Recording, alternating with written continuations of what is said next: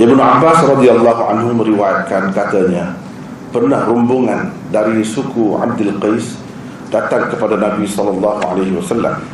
Baginda sallallahu alaihi wasallam menanya mereka, "Puak mana kamu ini?" Atau kata baginda, "Rombongan mana kamu ini?"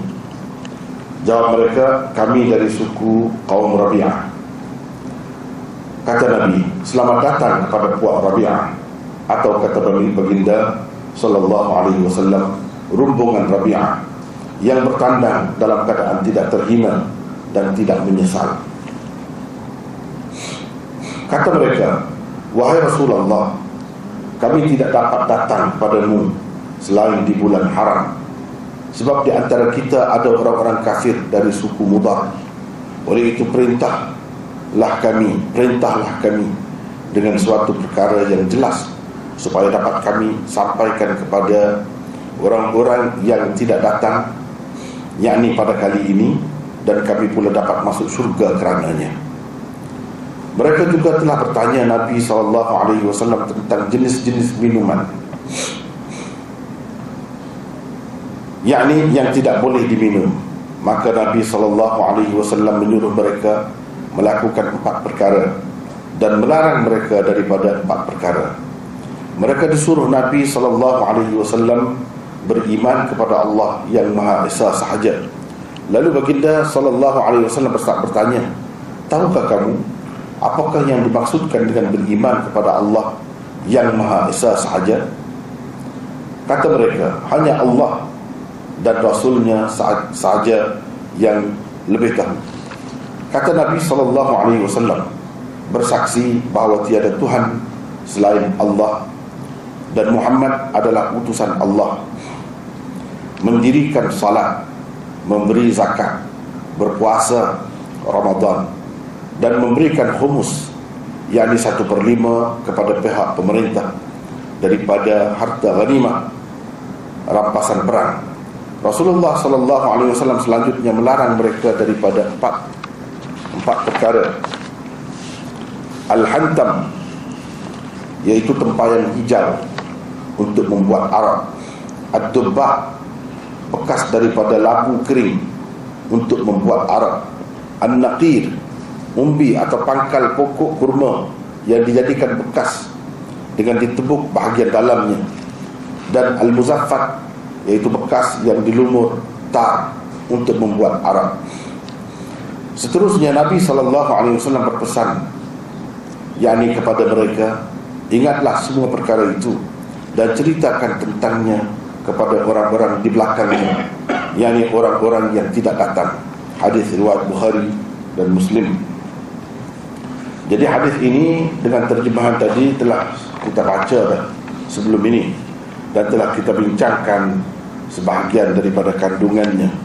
Dan perbincangan kita itu terhenti sehingga uh, muka surat yang ketiga daripada nota ini uh, iaitu nota yang ke-9 belum lagi kita bincangkan. Ada nota yang ke-9 uh, iaitu berkenaan dengan kata Nabi SAW bersaksi bahawa tiada Tuhan selain Allah dan seterusnya. Ha, itu yang nak kita bincangkan hari ini. Ha, nota 9 timbul dua persoalan di sini. Pertamanya yang disuruh oleh Nabi sallallahu alaihi wasallam mereka melakukannya adalah satu perkara. Dan yang disebut selepas itu adalah penjelasan kepadanya. Berdasarkan sabda baginda sallallahu alaihi wasallam atadruna man imanu billahi wahdah?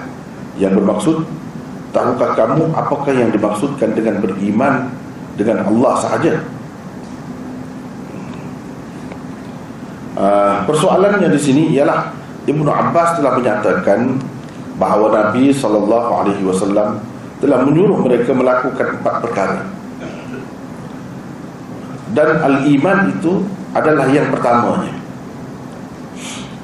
Tetapi di mana pula disebutkan yang selebih selebihnya tiga lagi itu? Ah, keduanya perkara-perkara yang disebutkan di dalam hadis ini ada lima kesemuanya. Sedangkan awalnya di awalnya dinyatakan bahawa ia hanyalah empat. Bagi menjawab persoalan yang pertama hendaklah difahami bahawa baginda sallallahu alaihi wasallam menganggap al-iman itu sebagai empat dengan mengambil kira komponen-komponennya yang tersendiri yaitu al-iman dengan mengambil kira komponen-komponennya yang tersendiri adalah empat tetapi dengan mengambil kira hakikatnya ia hanyalah satu. Artinya al-iman itu adalah satu perkataan komprehensif yang merangkumi keempat-empat perkara yang dikehendaki. Mereka melakukannya. Dan ianya telah dihuraikan oleh baginda satu persatu. Ia satu dari sudut jenis tetapi berbagai-bagai dari sudut kerjanya. Ia sama juga dengan perkara yang dilarang Rasulullah sallallahu alaihi wasallam ya, uh, supaya mereka menjauhkan diri yaitu supaya mereka menjauhkan diri dari minuman-minuman yang boleh memabukkan. Satu dari sudut jenis yang dilarang tetapi berbeza-beza dari sudut bekas-bekas yang digunakan untuk menghasilkannya atau meminumnya.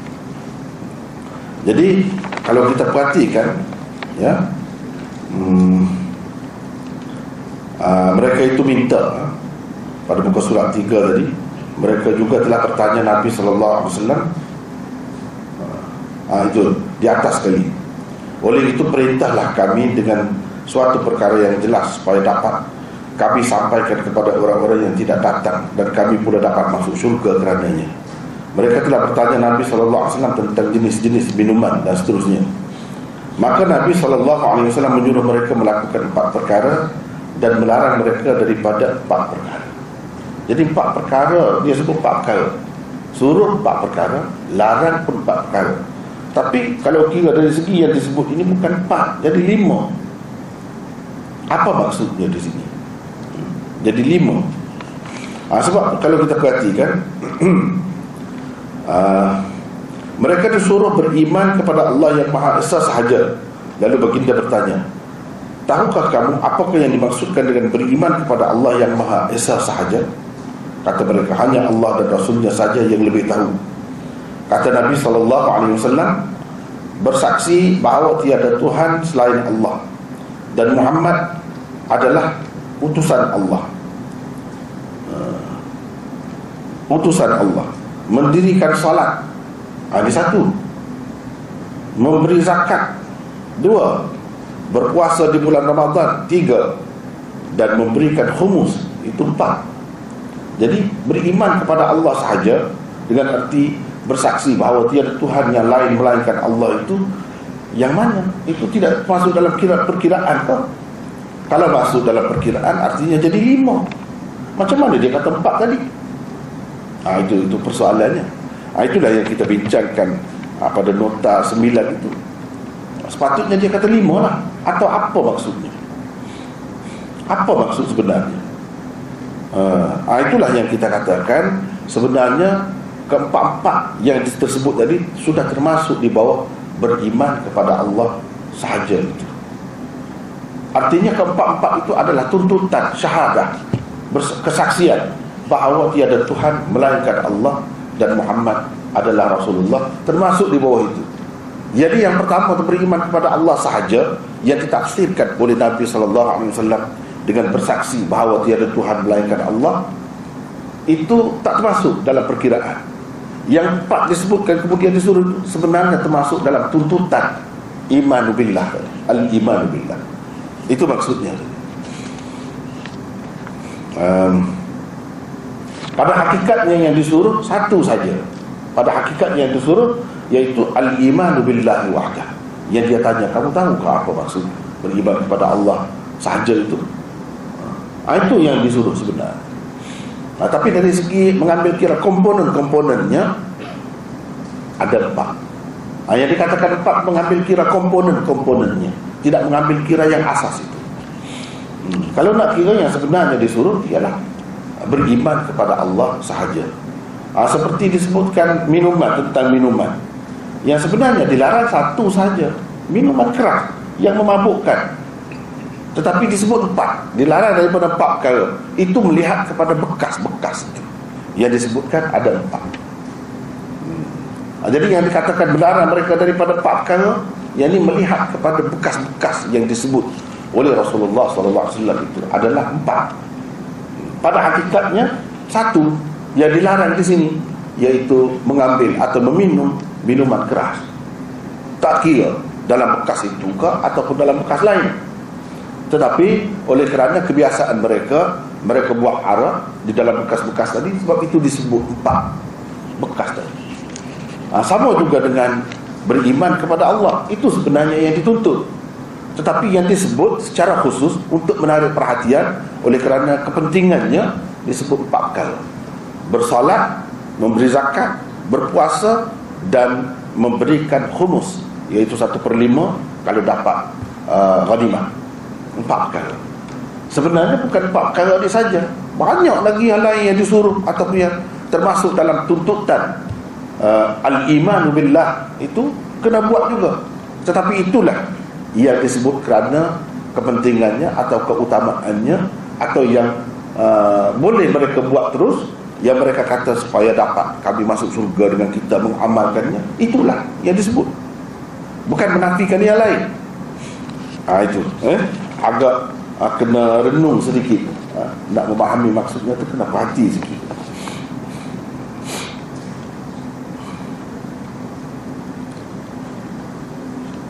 Hmm. Untuk persoalan yang kedua persoalan yang kedua Ha, jadi timbul dua persoalan di sini. Pertama, yang disuruh Nabi mereka melakukannya ada satu perkara dan ia disebut selepas itu sebagai penjelasannya hmm, adil. Kemudian disebut selepas itu empat perkara. Persoalan yang kedua.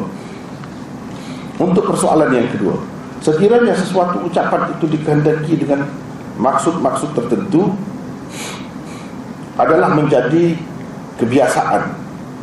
Sekiranya sesuatu ucapan itu dikehendaki dengannya maksud-maksud tertentu adalah menjadi kebiasaan. Ahli-ahli balarah mengemukakan satu rangkaian ayat yang menuju ke arahnya.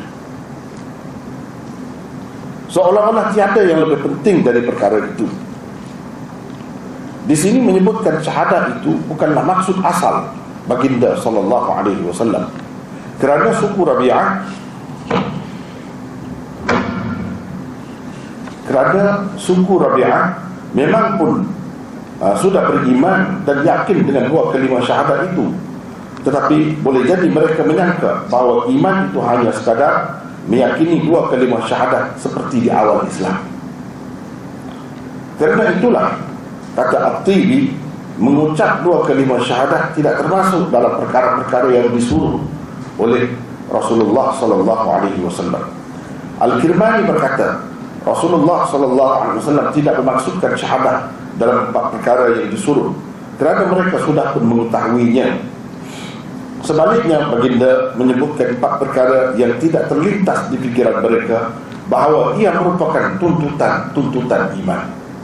Jadi sebenarnya ah, ini ini pendapat yang kedua. Ah, yang kedua ah, persoalan yang kedua ni menyelesaikan satu kemuskilan yang lain.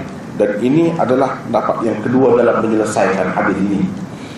Jadi yang sebenarnya yang Nabi SAW suruh Ialah empat perkara itu Iaitu Mendirikan salat Memberi zakat Berpuasa di bulan Ramadan Dan humus Memang itu yang disuruh Adapun al-iman billahi wa'dah Dengan tafsiran bahawa Bersaksi bahawa tiada Tuhan yang lain melainkan Allah Itu sebagai macam mukaddimahnya Itu tak termasuk dalam perhitungan Bukan masuk dalam perkiraan.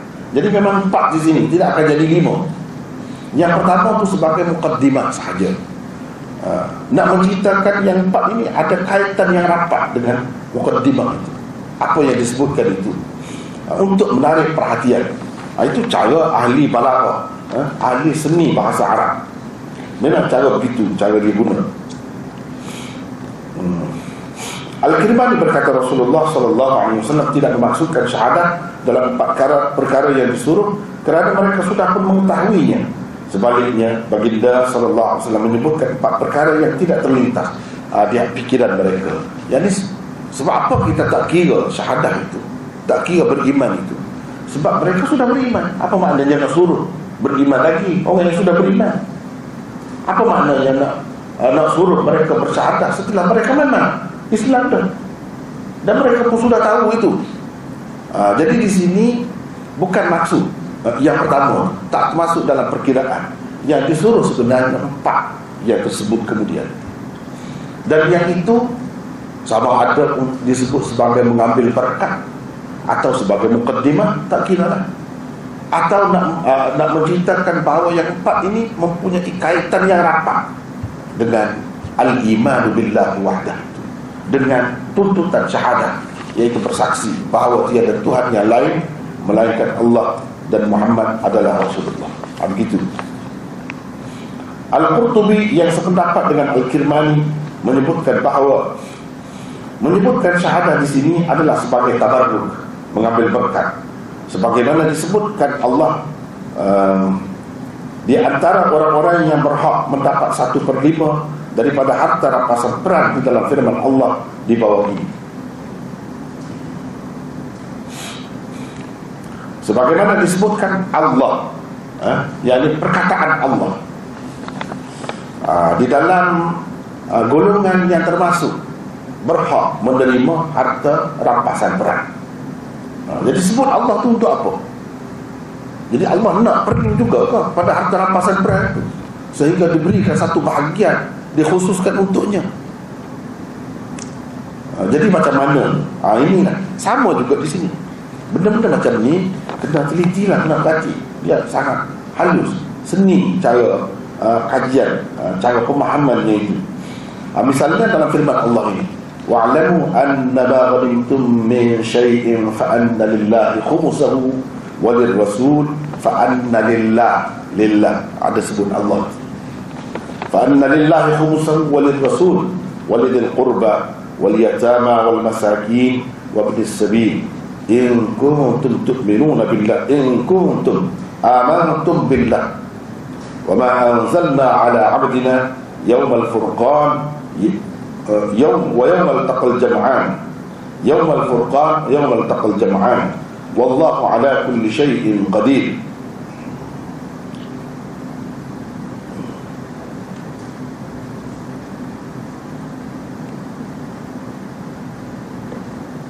يوم الفرقان يوم التقى الجمعان. والله على كل شيء قدير. bermaksud ketahuilah bahwa apa sahaja yang kamu dapati sebagai harta rampasan perang maka sesungguhnya satu per limanya dibahagikan untuk Allah satu dibahagikan untuk Allah dan untuk Rasulnya dan untuk kerabat Rasulullah dan anak-anak yatim dan orang-orang miskin serta ibnu sabil jadi orang musafir yang keputusan uh, bekal dan belanja. Jika kamu beriman kepada Allah dan apa kepada apa yang telah diturunkan oleh kami, yakni Allah kepada hamba kami, yakni Muhammad pada hari Al-Furqan, yaitu hari bertemunya dua angkatan tentera Islam dan kafir di medan perang Badar. Uh, Allah Maha berkuasa atas tiap-tiap sesuatu surah Al-Anfal ayat 41 sebabnya menurut jumhur ulama satu per lima ha, daripada harta ghanimah itu hendaklah dibahagikan kepada lima pihak sahaja. Ha, ini mengikut jumhur ulama harta ghanimah itu sepatutnya dibahagikan kepada lima pihak sahaja.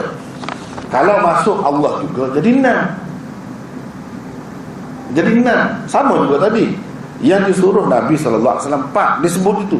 Tapi kalau kita masukkan al-iman billahi wahdah tu jadi lima. Jadi apa sebenarnya maksudnya? Ha, kena faham yang ini lah. Bahawa kita faham yang tadi. Yang sebenarnya memang empat. Dan yang pertama itu disebutkan sebagai muqaddimah. Atau untuk tabarruk. Untuk tabarruk. Dan ini adalah cara ahli-ahli balagh. Yang itu satu Rasulullah yang kedua kerabat Rasul Bani Hashim dan Bani Muttalib Yang ketiga anak-anak yatim. Yang keempat fakir miskin. Dan yang kelima Ibnu Sabi kalau termasuk Allah juga berarti ada enam pihak semuanya. Selain itu apa perlunya dibahagikan untuk Allah daripada satu per lima itu? Untuk apa? Ha, macam tadi juga. Untuk apa Nabi nak suruh dia uh, bersyahadat? Kata beriman kepada Allah bersyahadat sedangkan mereka sudah Islam. Sebab itu mereka kata uh, minta Nabi uh, bagi arahan atau suruh apa-apa supaya mereka dapat masuk surga maknanya mereka nak surga mereka sudah terima surga uh, dan ini menunjukkan mereka sudah Islam. Jadi apa artinya Nabi nak menuntut nak menyuruh dia tu?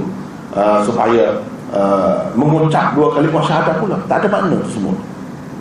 Uh, jadi memang benarlah di dalam hadis yang dikatakan empat tu yang empat yang tersebut kemudian itulah jadi uh, sebut al-iman billahi wahdah dan mengucap dua kalimah syahadah tu arti kepada al-iman billahi wahdah itu sebagai mukaddimah sahaja.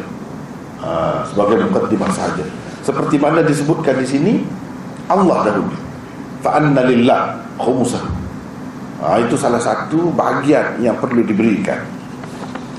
Sedangkan kalau nak kira Allah untuk apa apa keperluannya? Kalau Rasul perlulah pada harta ghanimah kerabatnya perlu juga. Ha, terutamanya mereka ni tak boleh terima zakat apa semua kan. Ha, jadi macam mana nak hidup? Ha, macam mana nak dapat apa ni punca pendapatannya sedikit sebanyak untuk menampung kekepuan hidup? Susah juga. Jadi itu jalan keluar yang diberikan. Tetapi kalau kita perhatikan tapi ini tak kena mengena di sini. Kita tidak nak bincangkan yang itu. Tapi dah sebut itu sedikit lah kita sebut uh, iaitu um, berkenaan dengan Rasulullah dan keluarga dia ini zakat tidak dibenarkan. Tapi kalau ghanimah boleh pun halal. Ghanimah. Uh, sebabnya Nabi SAW inilah kehendak Allah. Nak mendidik mengajar keluarga ini bukan menumpat menumpat ihsan. Ihsan. Hmm. Mereka diajarkan supaya nak dapat sesuatu ni Hasil ni dengan susah payah.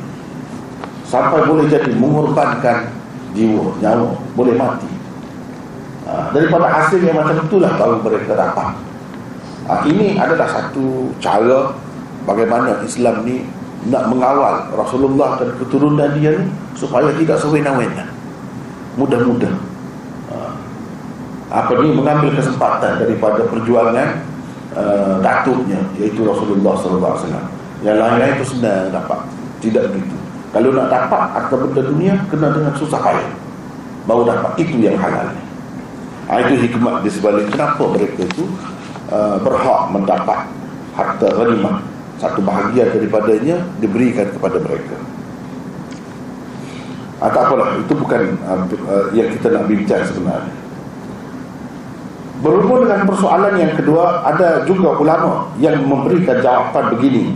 Iaitu Nabi SAW mengira sembahyang dan zakat Sebagai satu. Nah, Ini sebelum itu Tadi kita kata Allah itu tak termasuk. Maknanya lima saja. Lima, lima golongan saja yang berhak mendapat harta ghanimah Itu mengikut jumhur ulama. Tapi ada juga pendapat yang lain mengatakan Allah itu ada juga bahagian bahagian itu diberikan untuk kepentingan umum masyarakat. Itu maksud hak Allah. Bukan kembali kepada Allah untuk diri. Allah tak ada tak ada gunanya tak ada faedahnya. Ha, tapi dia untuk kepentingan masyarakat. Itu maksud Allah ulama-ulama pun jumhur ulama mengatakan yang perlu dibahagikan sebenarnya lima saja. Kalau kita kira yang disebut di sini jadi enam. Ha, sama juga dengan hadis tadi. Kalau kita kira dengan yang disebut Al-iman billah wahda beriman kepada Allah saja itu dia jadi lima. Sedangkan yang disuruhnya empat. Nah, Sama juga. Macam itu juga kita kena faham di sini. Berhubung dengan persoalan kedua Ada juga ulama yang memberikan jawapan begini. Iaitu Nabi SAW mengira Sembahyang dan zakat sebagai satu. Kerana di dalam Al-Quran Kedua-duanya selalu digandingkan bersama. Dan memberikan humus itu adalah yang keempat Sembahyang yang zakat itu dikira satu. Jadi maknanya Al-Iman Billah itu kita kira juga Al-Iman Billah wahdah itu satu. Sembahyang dan zakat dua. Uh, sembahyang dan zakat dua. Um, berpuasa tiga. Memberikan humus itu empat. Jadi tiga empat begitu. Ni cara ulama nak memahami hadis ni. Sebab nampak lima ni macam mana? Uh, nak menyelesaikan masalah tu lah ni jadi dia kata uh, apa ni sembahyang dan zakat tu dikira satu.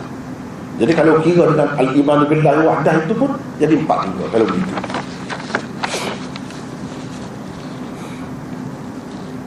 Ada juga dikatakan bahawa humus itu termasuk dalam umum. Memberi zakat. Jadi memberi zakat itu humus itu termasuk dalam itu. Jadi empat juga kalau tiga begitu. Termasuklah al-iman billahi wahdah itu satu uh, uh, bersembahyang dua. Memberi zakat dan memberi humus itu tiga. Berpuasa bulan Ramadan itu empat. Ada kira begitu ada juga. Sebab apa? Dari segi ada kesamaannya. Kalau yang tadi kata sembahyang dan zakat itu dikira satu sebab dia mengambil kira kedua-duanya selalu digandingkan di dalam Al-Quran. Disebutkan bersama. Dari segi kepentingannya itu sama kuat sebab itulah Sayyidina Abu Bakar orang sembahyang tapi tak bagi zakat dia sampai nak perang ha, sebab kedudukannya itu sama dengan uh, apa ni sembahyang juga Ha, jadi pendapat yang kedua dia kata zakat dengan humus itu kita kira satu. Kalau kira satu, maka jadi empat juga walaupun dimasukkan al-iman billahi wahdah. Jadi empat juga.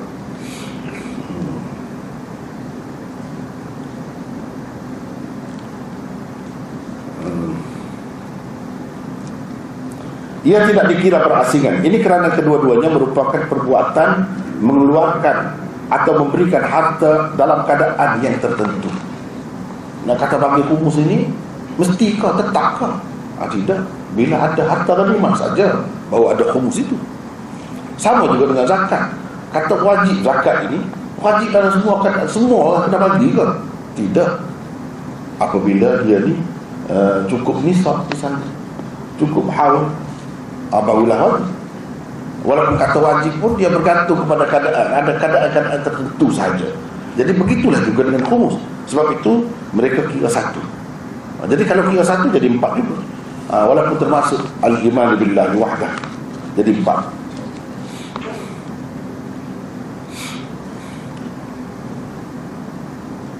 Penjelasan dan huraian yang penulis kemukakan terhadap permasalahan ini adalah bersesuaian dengan hadis Jibril dan pendapat salah bahawa amalan-amalan adalah termasuk di bawah hakikat iman. Jadi kalau kita perhatikan semua tadi, iman percaya kepada Allah. Maksudnya Nabi sendiri huraikan di sini yaitu bersyahadah bahawa tiada Tuhan melainkan Allah dan Muhammad itu Rasulullah. Itu dari segi iman. Kemudian kalau kita tengok uh, kalau yang mengikut pendapat yang pertama yang empat ini masuk di bawah iman. Bahagian-bahagian iman bermakna uh, perbuatan amalan itu merupakan sebahagian daripada iman itu. Ha, itulah maksudnya. Bukan iman ini percaya dalam hati saja, tak ada kena buat apa-apa. Tidak. Macam sembahyang itu amalan. Puasa amalan. Bagi zakat amalan. Uh, bagi humus amalan. Sebelum nak dapat humus tu kena perang sampai mati. Hmm? Mati pihak lawan, mati pihak kita. Oh, selalu itu, itu semua amalan. Artinya apa yang dikatakan iman itu ialah termasuk juga amalan. Sebab itu kalau kita baca hadis Jibril itu ada riwayat yang disebut apa itu iman dia jawab tu sama dengan pada ketika lihat pada ketika lain dia jawab pertanyaan apa itu Islam. Apa itu iman? Dia sebut bersembahyang, berpuasa, eh, zakat itu iman. Jadi ini menunjukkan bahawa amalan-amalan zahir itu termasuk dalam tuntutan iman juga. Tuntutan syahadah la ilaha illallah. Bukan kata mengucap itu saja? Lepas tu senyap tak buat apa? Ah, bukan begitu. Ah, sebenarnya hakikat iman. Rasulullah SAW telah menjelaskan Islam di dalam hadis Jibril menggunakan metode yang sama digunakan untuk menjelaskan iman dalam kisah rombongan Abdul Qais. Ia menunjukkan bahawa perkara-perkara yang disebut baginda uh, termasuk memberi khumus itu adalah ciri-ciri iman. Dan bahawa iman itu mestilah dibuktikan dengan perbuatan. Berbeza dengan pegangan kaum murjiah. Kerana amalan bagi mereka tidak ada kena mengena dengan iman. Ini yang mendakwa Islam juga. Ha, tapi mereka ni sampai mengatakan amalan tak ada kena mengena dengan iman. Hadis ini secara tidak langsung eh, menolak pendapat golongan itu. Jadi salah. Lah sebab itu kita ahli sunnah mengatakan fahaman macam itu salah. Cuma tu yang dia sebut iman di bawah tu sebahagian puasa itu amal ini hadis-hadis seperti ini menolak pendapat golongan murjiah yang mendakwa mereka juga Islam tapi dalam kepercayaan mereka tak ada langsung amalan pun tak tak mengatur. Melakukan dosa atau maksiat sebanyak mana pun tidak menjejaskan iman. Hmm. Amalan bagi mereka tidak ada kena mengena dengan iman. Mengenai tidak disebutnya haji di dalam hadis Habislah di situ eh? Kenapa tidak disebut haji di sini? Sedangkan uh, Kenapa tidak disebutkan haji di sini Sedangkan kalau kita mengambil kira Bahawa hadis ini Berlaku pada tahun yang ke-9 uh, Tapi itu tidak boleh eh? Seperti yang kita telah sebut dah sebelum ini ada halangan itu daripada kafir mudar ada halangan daripada kafir mudar ada halangan ini sebelum berlakunya perjanjian Hudaybiyah. Ha, itu ada halangan. Kalau selepas itu dia tidak ada halangan. Memang boleh pergi ke mana-mana bebas bermakna hadis ini peristiwa ini rombongan Abdul Qais ini berlaku sebelum itu lagi. Ha, sebelum itu lagi. Jadi bagi golongan yang mengatakan sebelum itu lagi Sebab tidak disebutkan haji Sebab belum fardu lagi pada ketika itu. Tapi ada juga orang yang mengatakan hmm, Tidak, ini memang selepas itu Tapi mereka masih tidak bebas lagi eh, Walaupun uh, Apa ni uh, Selepas tahun yang ke itu masih tidak bebas sepenuhnya. Kebebasan sepenuhnya berlaku Iaitu apabila Pembukaan Mekah Berlakunya pembukaan Mekah Tahun yang ke-8 uh, haji sudah wajib dah pada ketika itu mengikut golongan ulama ini. Tapi kenapa tidak disebut di sini? Uh, jawabnya hmm, Hafiz Ibn Hajar mengemukakan alasannya dengan mengatakan bahawa Rasulullah sallallahu alaihi wasallam hanya menyebutkan setengah perkara kepada mereka kerana yang ditanya itu adalah perbuatan-perbuatan yang boleh memasukkan mereka ke dalam syurga. Jadi itu yang ditanya. Nabi wasallam cerita yang mereka boleh buat dengan mudah lah. mereka boleh buat dengan mudah. Baginda hanya menyebutkan apa yang segera boleh dilaksanakan oleh mereka pada waktu itu. Dan bukannya bermaksud menyampaikan segala hukum hakam yang perlu dilakukan dan ditinggalkan oleh mereka. Kalau nak kira yang perlu ditinggalkan dilarang. Bukan Arab itu saja banyak lagi yang lain. Tapi sebut Arab itu sebab mereka sangat dekat sangat banyak terlibat dengannya. Sebab itu disebut Arab Ah. dan kalau yang termasuk dalam suruhan ini termasuk dalam suruhan disebut empat itu. Sebab ini yang mereka boleh buat. Sebab mereka kata tidak masuk surga kerana kerana amalan itu. Yang mana? Yang mudahnya ini. Yang mudah adapun kalau haji apa semua tu ah, dia tidak mudah hmm, untuk mereka. Hmm, tapi yang yang sebenarnya ha, kita kata haji itu tidak diwajibkan lagi pada masa itu. Selesai. Selesai. Tidak diwajibkan lagi pada masa itu.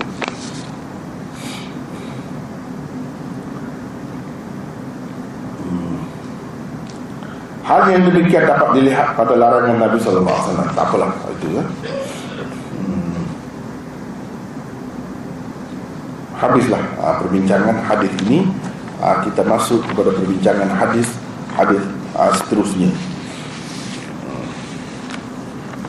Jadi uh, satu perkara yang saya cuba nak ingatkan sekarang ni iaitu kalau kita belajar hadis ni uh, kita kena uh, jangan jangan ikatkan diri kita satunya dengan mazhab. Sebab kalau kita ikat dengan mazhab susah banyak kalau. Hmm? kalau uh, mazhab ni dia kata haji itu sudah difardukan awal lagi. Daripada situlah mereka buat kesimpulan Setelah difardukan Tidak semestinya Ditunaikan dengan segera. Ha, itulah dalil dia. Pada ketika ini sudah sudah wajib dah. Tapi Nabi pergi ke, mengerjakan haji tahun yang ke berapa tahun yang ke 10 sudah lama. Ha, ini dalilnya kata mereka. Sedangkan uh, kalau tak kalaulah kita kata peristiwa ini berlaku uh, awal kalau berlaku awal mana mereka tak boleh pergi haji dengan mudah? Tak boleh pergi haji dengan mudah. Apa maksudnya? Nabi SAW di sini uh, tidak tidak sebut haji. Kalau mereka wajib sepatutnya sebut. Dan Nabi sendiri pun kenapa tak pergi? Uh, mereka tu kata sebab uh, kewajipan itu tidak perlu segera dilaksanakan Ha, itu kalau mengikut Syafi'i eh? Itulah yang Hafiz Ibn Hajar cuba sebut ni. Tapi dia, dia tak kata eh? Sebenarnya dia Syafi'i eh? ha, Jadi dia cuba Cuba kata begitulah. Sebenarnya hmm, Yang mudah nak dibuat Kalau nak kira haji Sama juga. Kalau nak kira puasa pun Dia ada masa dia juga. Haji pun ada musim dia. Bukan sepanjang tahun Puasa pun Bukan setiap setiap hari Setiap bulan. Ada masa dia Bila sampai masa dia Barulah kena Kalau nak kira itu dia pun disebut juga. Jadi boleh sebut juga haji sebenarnya di sini. Kalau nak kira. Dia tidak sebut haji itu seperti kata Ulama-ulama dalam mazhab Malik Sebab belum fardu lagi. Baru selesai. Sebab itu kita kena terbuka. Ha, Itu satu. Yang keduanya kena bersedia Menerima beberapa pendapat Yang sekali kita tengok Macam tadi kan. Begini. Sekali tengok begini pula. Yang tadi kata Al-Iman Billahi Wahdah ha, tak termasuk dalam empat itu. Itu sebagai mukadimah sahaja sebagai tabarruk mengambil berkat sahaja. Ha, satu golongan. Satu lagi kata tidak itu masuk juga. Cuma puasa apa ni sembahyang dengan dengan zakat itu dikira bersama. Jadi empat itu cuba tengok kan? Macam-macam tu pendapat tu. Ada yang kata al-iman billahi wa ta'ala masuk dalam yang empat tu juga. Cuma zakat dengan khumus dikira satu. Jadi empat. Ha, kena terima macam tu sebab orang-orang yang bincangkan satunya Kenapa jadi berbeza ni? Orang-orang yang membincangkan hadis ini Dia latar belakangnya Daripada berbagai masa Satu. Kemudian mereka boleh bagi pandangan. Kalau selagi tidak salah eh, Boleh bagi pandangan Boleh bagi pendapat. Itu dari segi kebebasannya. Mereka tidak terikat dengan mana-mana. Ha, Cuma kita lah kena bersedia. Jadi kita nampak lebih sesuai yang mana daripada beberapa pendapat. Terpulang kepada kita untuk pilih yang mana. Ha, itu cara hadis dia terbuka bebas. Bukan mengikat dengan satu cara. Memang begini. Kalau kita ikat kita pasti macam mana kita nak pastikan? Sedangkan dia tidak terang. Jadi terpaksa lah kena cerita beberapa pendapat itu. Ha, walaupun kadang-kadang nampak susah. Apa sebenarnya? Kenapa dia tidak cerita tu terang saja Ha, jadi memang begitu hadis ini. Dia nak bagi kebebasan kepada kita untuk berfikir, untuk bagi pendapat, untuk uh, nak pilih yang mana satu daripada sekian banyak itu terpulang kepada kita kebijaksanaan kita. Dan kebebasan, dibagi kebebasan. Itu kelebihannya. Setengah-setengah orang dia tak suka begitu. Eh? Sebab dia tak boleh banyak-banyak perkara, dia pening. Ha, dia kena satu saja, macam ni saja. Dia suka begitu. Setengah-setengah orang tak suka begitu. Dia nak sejauh mana? Masing-masing cuba kita fikir. Kamu nampak macam mana? Saya nampak begini. Ah, Bebas. Ah, Macam tu lebih merdeka nampak. Lebih dewasa. Lebih dewasa. Kepada setengah-setengah orang Dia suka begitu. Sebab tak ada ketentuan di sini sebenarnya. Kalau kita nak kata Ya ini mesti betul. Tak boleh kata begitu. Paling tinggi pun Saya rasa ini lebih sesuai. Itu saja. Dalam benda-benda macam ini. Ini lebih sesuai. Saya terjekkan uh, utamakan pendapat ini berdasarkan dalil ini, ini. Itu saja. Nak katakan mesti yang saya betul tak boleh. Sebab ia tidak qat'i. Yang mana tadi kita bincang qat'i dalalah. Tidak qat'i. Tidak putus mana dia itu tidak memberi makna begini. Uh, kalau memang Nabi SAW nak jelas dia sudah cerita dengan jelas. Di sini memang dia nak buka fikiran kita. Jadi kita boleh bincang lah selagi kita ada kemampuan ada kelayakan kita boleh bincang dan apa yang uh, kita kemukakan tadi itu hasil perbincangan hasil kajian ulama. Uh, uh, apa ni menggunakan kebebasan yang diberikan kepada mereka. Itu saja. Baiklah. Ha, Kita pergi kepada hadis yang ke-16 Antara perkara yang dilarang dalam Islam. Wa'an Ubadah bin Samit Qala qala Rasulullah sallallahu alaihi wasallam wa hawlahu 'isabatun min ashabihi bay'uni ala an la tushriku billahi shay'an wa la tasriqu wa la taznu wa la taqtulu awladakum wa la ta'tu bi buhtanin taftarunahu bayna aydikum wa arjulikum wa la ta'su fi ma'rufin ومن أصاب من ذلك شيئا فعوقب في الدنيا فهو كفارة له. ومن أصاب من ذلك شيئا ثم ستره الله فهو إلى الله إن شاء عفى عنه وإن شاء عاقبه فبايعناه على ذلك متفق عليه. Hadis yang ke-16. Ubadah bin As-Samit meriwayatkan. Katanya pernah ketika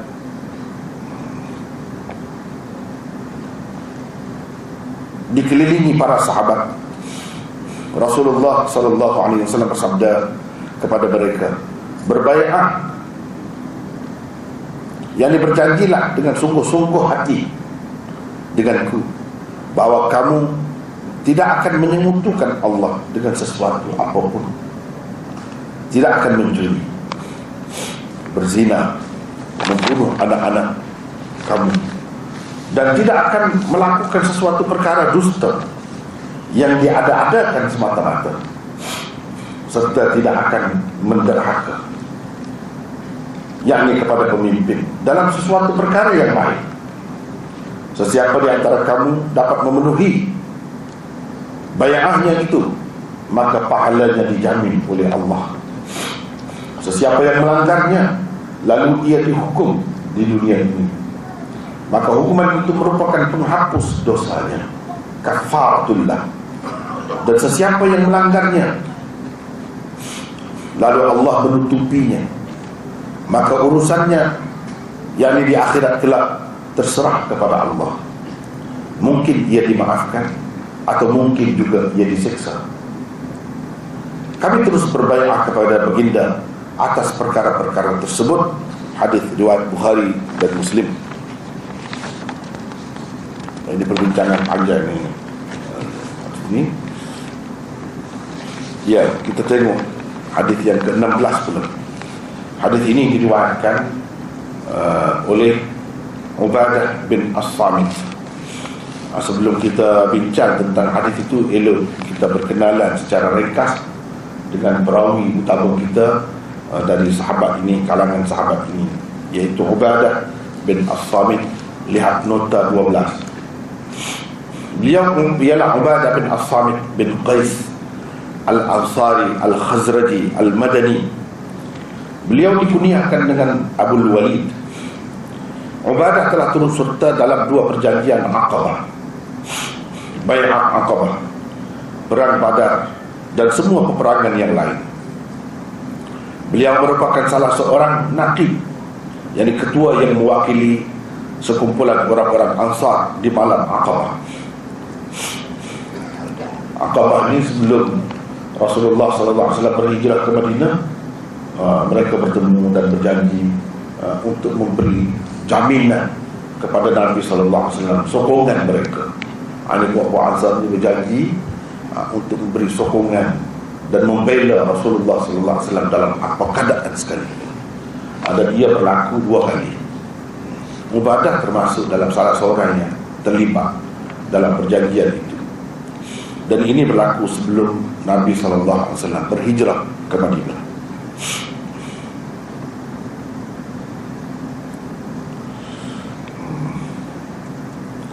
Di zaman pemerintahan Sayyidina Umar Ubadah telah diutuskan ke Syam untuk berkhidmat sebagai hakim dan guru.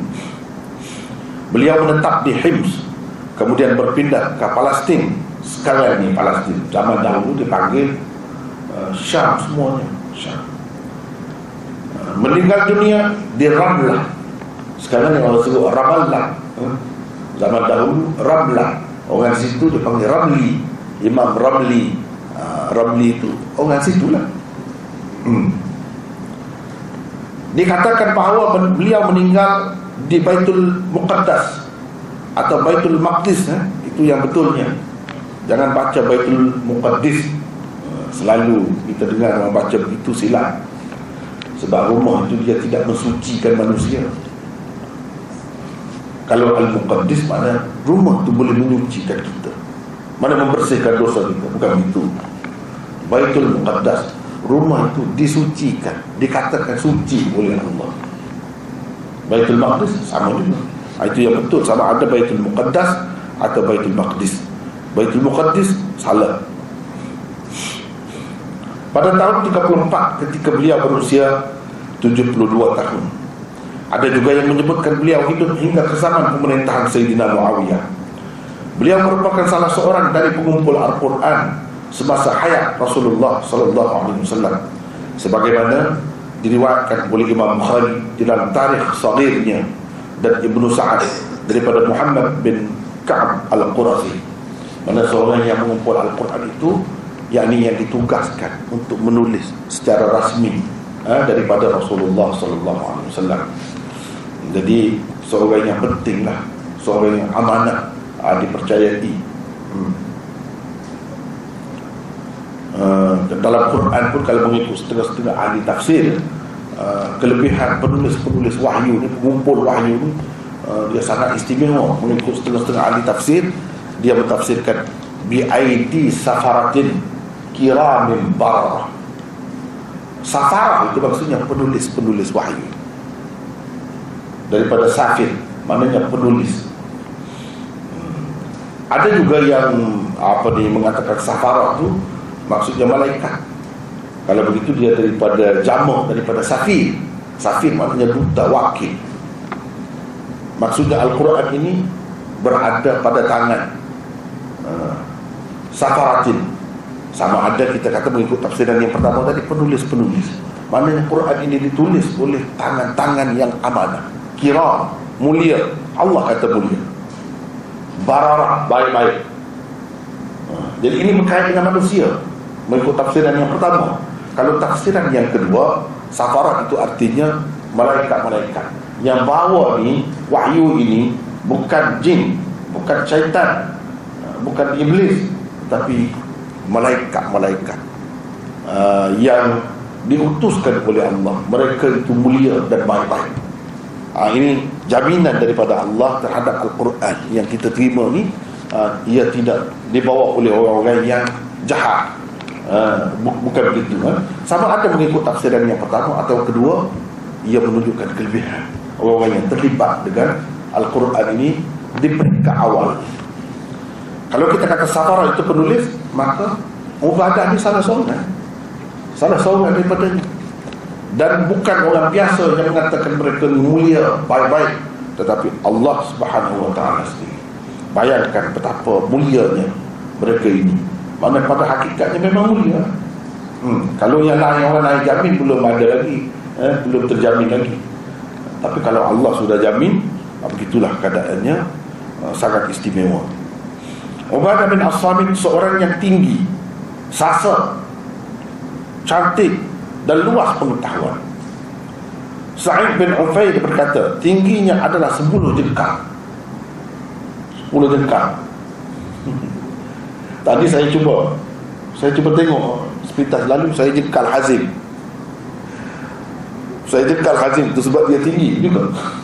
10 jengkal lebih lagi ha, kita boleh nampak lah. Ha, sebab dia sebut 10 jengkal 10 jengkal sebab setinggi mana? Tinggi juga lah.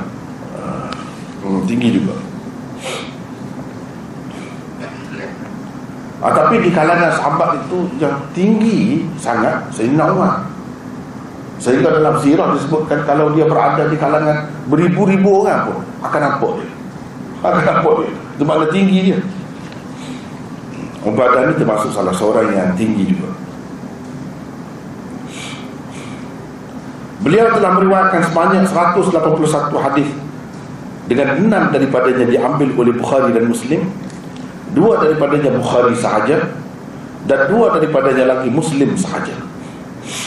Sekumpulan sahabat dan tabi'in telah beriwayatkan hadis daripada beliau. Ah, itulah sedikit eh, sebuah ringkas tentang sahabat yang meriwayatkan hadis ini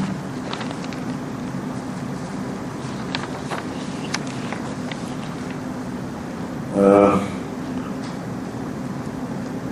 dia sebut di sini pernah pada satu ketika tu Nabi SAW dikelilingi para sahabatnya. Tiba-tiba pada ketika itu Rasulullah SAW bersabda berbaiklah denganku bayanglah itu maksudnya berjanjilah dengan sungguh-sungguh hati. Itu maksud bayanglah di sini. Bahawa kamu tidak akan menyekutukan Allah dengan sesuatu apapun tidak akan mencuri berzina membunuh anak-anak. Dan kamu tidak akan melakukan sesuatu perkara dusta yang diada-adakan semata-mata. Tidak mengadakan tidak melakukan sesuatu perkara dusta yang diadakan semata-mata. Di situ ada nota 13 itu. Saya telah terjemahkan begitu sedangkan maksud asalnya macam lain. Tetapi itu kesimpulan yang kita buatlah kesimpulan yang kita buat kalau kita merujuk kepada perbahasan ulama membincangkan uh, perkataan ini iaitu apa ni? Uh, wala ta'tu bi buhtanin taktarunahu baina aydikum wa arjulikum. Maka uh, dia ada maksud lain asalnya. Uh, tetapi sebagai kesimpulan maklumnya ialah seperti yang saya terjemahkan itulah. Uh, cuba tengok nota 13 frasa ini sebenarnya merujuk kepada baiat Rasulullah sallallahu alaihi wasallam dengan golongan wanita. Dalam Quran disebutkan lafaz macam ni cuma tempat uh, lelaki itu ditukarkan dengan perempuan sajalah. Uh, dari segi fi'il apa semua tu begitu saja. Tapi ini ayat ini sebenarnya daripada Al-Quran. Dan asalnya uh, ia berkait dengan bayat Rasulullah dengan sahabat-sahabat perempuannya ia digunakan secara kinayah yang kiasan untuk dakwaan seseorang perempuan terhadap anak sumbangnya atau anak pungutnya sebagai anak suaminya yang sah. Ha, jadi jangan kamu melakukan perbuatan seperti itu. Nanti kamu berjanji dengan aku. Ini asalnya Nabi berjanji dengan orang perempuan. Jangan kamu uh, apa ni uh, tidak kaitkan anak sumbang kamu seorang perempuan dia ada suami. Tiba-tiba dia melakukan hubungan dengan orang lain. Tentu dah anak ni hasil dengan orang lain. Tetapi oleh kerana dia sudah kahwin kan siapa nak sangka dia ada buat benda-benda yang sumbang macam tu? Dia kaitkan anak tu dengan suami dia. Ha, itu maksudnya jangan kamu uh, taktaru nahu baina aidikum wa abdulikum asalnya untuk perempuan dalam Quran itu sebut ha, jangan buat begitu. Ini satu. Dosa besar satu kesalahan besar. Ah, bukan anak suami kita katakan anak dia. Kesian dia. Ah, kesian dia. Sepanjang hayat dia duduk berkhidmat kepada kita. Ah, bagi bersusah payah kerana kita. Kemudian jaga anak tu. Didik anak tu. Bagi belanja. Habis-habis kepada anak tu sampai besar. Rupa-rupanya anak tu bukan anak dia sendiri. Betapa khianatnya perbuatan seperti itu. Itu sebab dilarang kerana perut yang mengandung itu berada di hadapannya. Jadi kalau nak kira dari segi makna asalnya uh, uh, jangan kamu adakan perkara yang dusta yang kamu ada-adakan di antara atau di hadapan tangan-tangan kamu dan kaki-kaki kamu. Itu makna asal dia. Ini apa sebut tangan dan kaki ini apa maksud? Ataupun baina aidikum mana di hadapan. Apa makna di hadapan kamu Uh, dan uh, kaki-kaki kamu itu apa maksudnya? Kerana perut yang mengandung itu berada di hadapannya. Hadapan perempuan itu. Mengandung berapa lama dia tengok perut eh? bila perut itu uh, dia bunting kan? Dia hamil buncit dia, dia, dia tengok. Tiap-tiap hari. Dia tahu tentu ini bukan bukan anak suami dia. Adalah keadaan yang boleh dia yakin begitu. Eh? Ah kalau sekarang ni lagi lah lagi lah senang. Eh? Tapi kita tak kira yang sekarang ni. Tak kira DNA, tak kira semua tu. Eh? Dalam keadaan tu tak ada setiap siapa, siapa pun yang tahu. Tapi perempuan itu sendiri dia tahu perut dia tu. Eh? Dari hari ke hari semakin membesar. Dia tahu. itu bukan hasil suami dia uh, dan faraj yang melahirkan anak itu adalah di antara kedua kakinya itulah sebab Allah sebutkan tangan-tangan dan kaki Namun begitu oleh kerana frasa ini digunakan oleh Rasulullah sallallahu alaihi wasallam untuk berbaikat dengan kaum lelaki, perlulah ia difahami bukan dengan maksud asalnya tadi. Asalnya berkaitan dengan perempuan yang sesuai lah macam tu. Antara maksudnya di sini ialah jangan mengada-ngadakan dusta atau jangan mereka-reka cerita untuk memfitnah orang. Jangan, itu dosa besar. Ini berkaitan dengan lelaki. Kita tidak tuduh dia berzina ke apa tidak. Dan dia pun tak ada nampak. Hamil apa tak ada. Tetapi benda ni dia tahu. Memang betul. Orang tu tak ada kena mengena pun dengan yang dia kata. Tapi dia ada ada cerita. Fitnah. Fitnah itu satu dosa yang sangat besar. Nabi minta, saya dengan Nabi minta sahabat-sahabat dia berjanji secara khusus. Walaupun sudah Islam. Sudah Islam tuntutan syahadat itu semua sekali dah termasuk dah tapi dia berjanji secara khusus jangan buat kerja macam tu. Hmm. tangan dan kaki adalah kinayah jadi kiasan kepada empunya diri. Kerana sebahagian per, uh, besar perbuatan manusia dilakukan oleh tangan dan kakinya. Sebab itu disebutkan tangan dan kaki di dalam ayat Quran dan juga uh, di dalam hadis ini. Ada juga orang yang dihukum kerana jenayah lisan yang dilakukan olehnya Lalu dikatakan kepadanya inilah balasan perbuatan kedua tanganmu. Padahal kesalahan dia kesalahan lidah. Tapi dalam bahasa Arab dikatakan ini adalah hasil perbuatan tanganmu. Hmm. Sama juga dalam Quran kan kalau kita baca zaharal fasad fil barri wal bahr bima kasabat aydin nas. Kerosakan yang berlaku di muka bumi ini di darat ataupun di lautan disebabkan oleh usaha-usaha tangan manusia. Yang manusia usahakan itu bukan dengan tangan saja.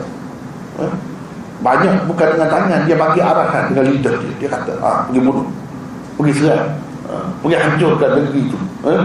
Pergi buat begini, pergi buat sampah di sini misalnya. Dia tak buat pun. Tapi dalam Quran tetap kata dengan tangan.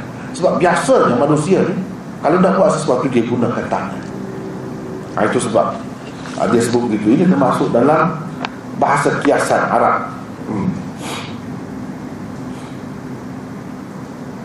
ada juga orang yang dihukum kerana uh, habis itu boleh juga ia bermaksud janganlah kamu mengaitkan seseorang dengan sesuatu perkara yang tidak baik kerana prasangka semata-mata atau kerana dengki terhadapnya. Sesetengah ulama berpendapat frasa ini bermaksud jangan kamu menuduh seseorang melakukan keaiban di khalayak ramai. Secara terang-terangan jangan begitu. Ha. jadi ini semua termasuk semua. Ha, jadi yang kita ambil maksud di atas itu dan tidak akan melakukan sesuatu perkara dusta yang diadakan ada-adakan semata-mata. Sedangkan kamu sedar benda ini tidak ada asas langsung. Ikutlah apa bentuknya. Ha, termasuk dalam itu. Tak boleh kita buat begitu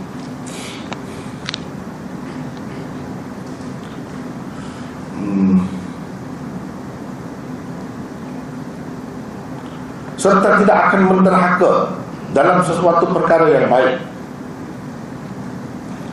Uh, tidak berderhaka dalam sesuatu perkara yang baik. Ha, ini berjanji. Kalau duduk dalam masyarakat hidup dalam bernegara ada kerajaan jadi kena taat.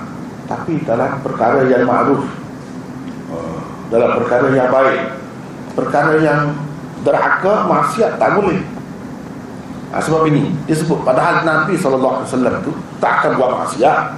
Tapi dia kata jangan menderhaka dalam perkara ma'ruf. Macam Rasulullah tu pun dia kata jangan derhaka dalam kecuali apa ni dalam perkara ma'ruf. Apatah lagi orang lain. Ya dari segi kemungkinan melakukan dosa ataupun maksiat itu boleh berlaku sebab mereka tidak masuk.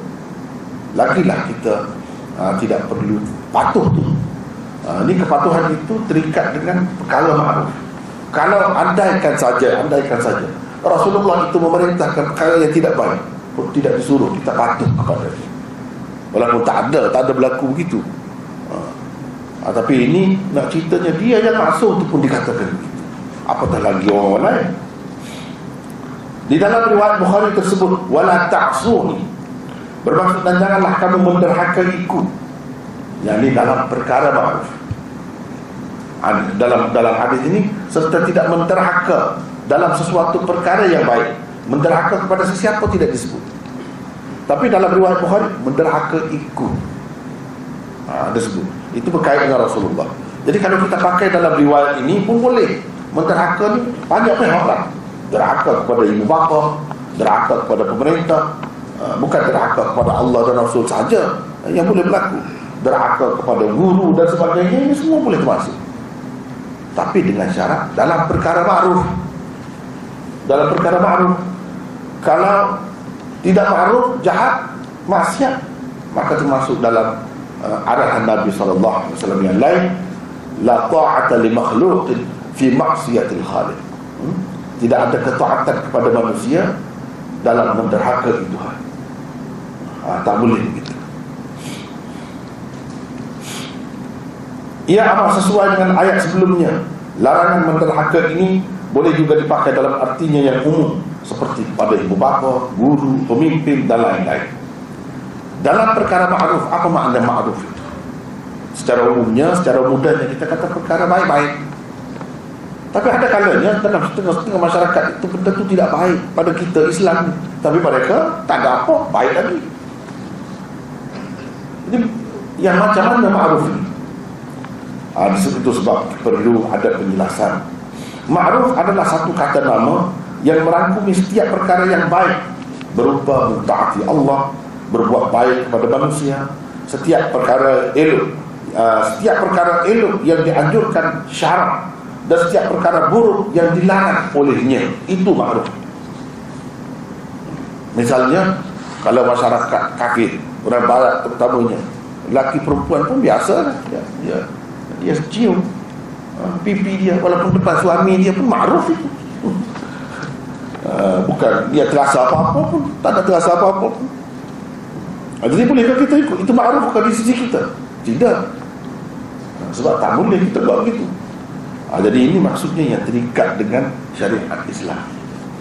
Yang syariat Islam kata ma'ruf tidaklah melanggar siapa benda-benda macam tu yang orang lain kata ma'ruf uh, kita ikut ma'ruf ini mengikut suasana uh, ataupun keadaan masyarakat. Tidak begitulah maksudnya.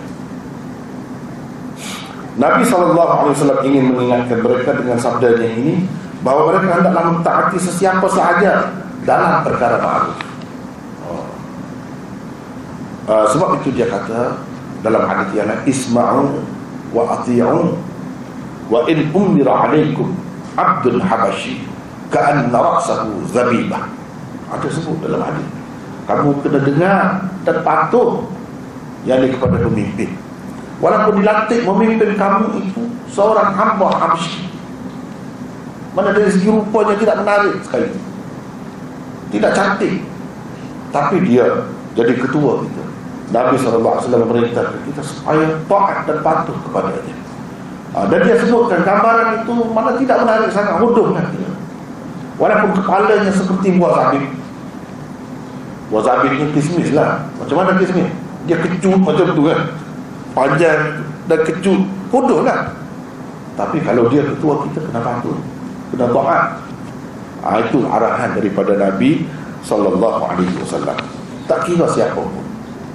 Ha, Itu maksudnya di sini. Hmm.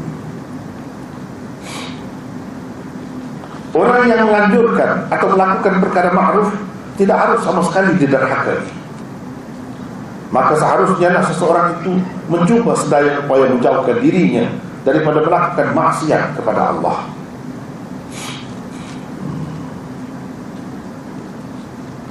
Sesiapa ya baik. Jika ditanya mengapa Nabi SAW hanya menyebutkan perkara-perkara yang dilarang bukan perkara-perkara yang disuruh mereka melakukannya kalau kita perhati di sini dia berjanji ini supaya tidak buat benda-benda yang terlarang. Dia tak ada suruh. Tak ada suruh. Kenapa begitu? Jawapannya ialah baginda sallallahu alaihi wasallam tidak mengabaikannya.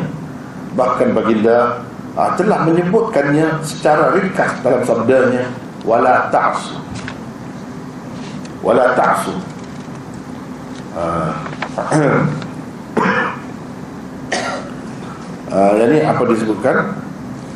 Mana tadi? Wala ta'su fi ma'rufin. Di sini ta'su. Dalam riwayat Bukhari wala ta'su ni. Jangan derhaka. Kerana derhaka adalah kata lawan bagi perintah jadi suruhan. Hikmah di sebalik menyebutkan banyak larangan dan bukannya suruhan adalah kerana tidak melakukan sesuatu adalah lebih mudah berbanding melakukannya menjauhi sesuatu perkara yang buruk itu adalah lebih diutamakan berbanding mencari sesuatu perkara yang baik.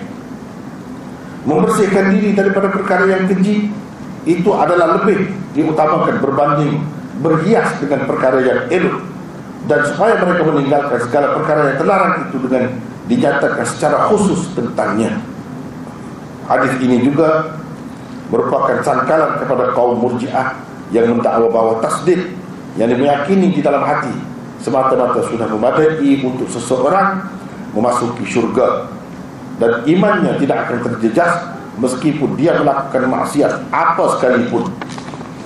Jadi ini semua ni uh, menyokong. Inilah pegangan ahli sunnah. Menyokong pendapat ahli sunnah. Kalau kita nak nilai kita nak tengok berdasarkan dalil-dalil jelas. Hadis-hadis seperti ini menyokong pendapat golongan ahli sunnah wal jamaah. Sebab yang mendakwa Islam ni ramai. Jadi kalau kita nak nilai Jelas sekali. Menyokong ahli sunnah. Sebab apa? Uh, yang Nabi bersungguh-sungguh sampai berjanji berbaikat supaya jangan melakukan perkara dosa. Sebab dia menjejaskan iman tak? kalau iman itu tak terjejas apa perlunya dia berbaikat sampai begitu? Seperti kata murjiah itu tak, tak terjejas. Buat apa pun maksiat? Apa maknanya Nabi SAW itu berbaikat uh, supaya mereka meninggalkan atau tidak melakukan perbuatan maksiat itu menunjukkan uh, semua perbuatan maksiat itu menjejaskan iman seseorang. Uh, dan disebutkan yang dilarang sebab mudah. Sebab dikatakan sesiapa yang buat begini dijamin oleh Allah Subhanahu wa taala. Dijamin. Bila Allah jamin itu uh, maknanya uh, kita senanglah, uh, senang hati. Pahala dijamin oleh Allah. Artinya menjauhkan diri daripada maksiat itu pun dapat pahala. Dan pahala itu dijamin oleh Allah. Tak payah. Jangan buat saja. Tak kena buat apa-apa. Kalau suruh Buat ni kena buat. Susah itu. Ini jalan mudah untuk mendapat pahala Iaitu menjauhkan diri daripada maksiat. Dapat pahala. Dan pahala itu jamin Kalau kita buat benda lain Tak ada jaminan. Tak ada jaminan macam itu pun buat juga. Sebab dengan harapan dapat. Hmm? dengan harapan dapat. Bagaimana kita yang beriman kepada Allah percaya kepada Allah uh, setelah Allah menjamin untuk memberi pahala kita tidak bersungguh-sungguh lagi. Tak minat lagi untuk buat benda itu tak patutlah.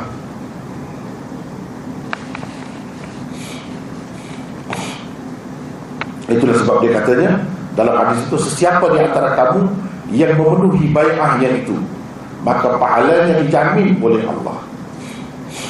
Sesiapa yang melanggarnya Lalu ia dihukum di dunia ini Maka hukuman itu merupakan penghapus dosanya. Penghapus dosanya. Nah, Kalau dia langgar yang tersebut tadi Macam uh, yang tersebut yang disebut tadi kan Ada beberapa perkara Mencuri Itu ada hukumannya dalam dunia Kemudian tadi dia sebut jangan derhaka Derhaka itu kepada pemerintah Maknanya ni dalam, dalam konteks kita penganut Islam dalam pemerintahan, dalam kerajaan, dalam negara. Bila negara dia ada peraturan. Peraturan itu kena ikut cara Islam. Jadi kalau cara Islam curi dalam Quran sudah ada sebut wasariq wasariq faqta'u aydiyahuma. Jika cukup syaratnya, syaratnya kena potong tangan. Itu hukumnya hukum di dunia. Hukum-hukum di dunia. Jadi kalau sesiapa daripada kamu uh, mak, uh, Sesiapa yang melanggarnya Lalu ia dihukum di dunia ini Mana ada hukum di dunia ini Bukan hukuman. Uh, Islam ni Hukuman yang Islam ceritakan Di akhirat sahaja. Tidak. Tapi dalam dunia ini kena penuhi juga. Uh, kena penuhi juga. Misalnya kalau mencuri kena potong tangan. Kalau berzina adalah hukum dia kan.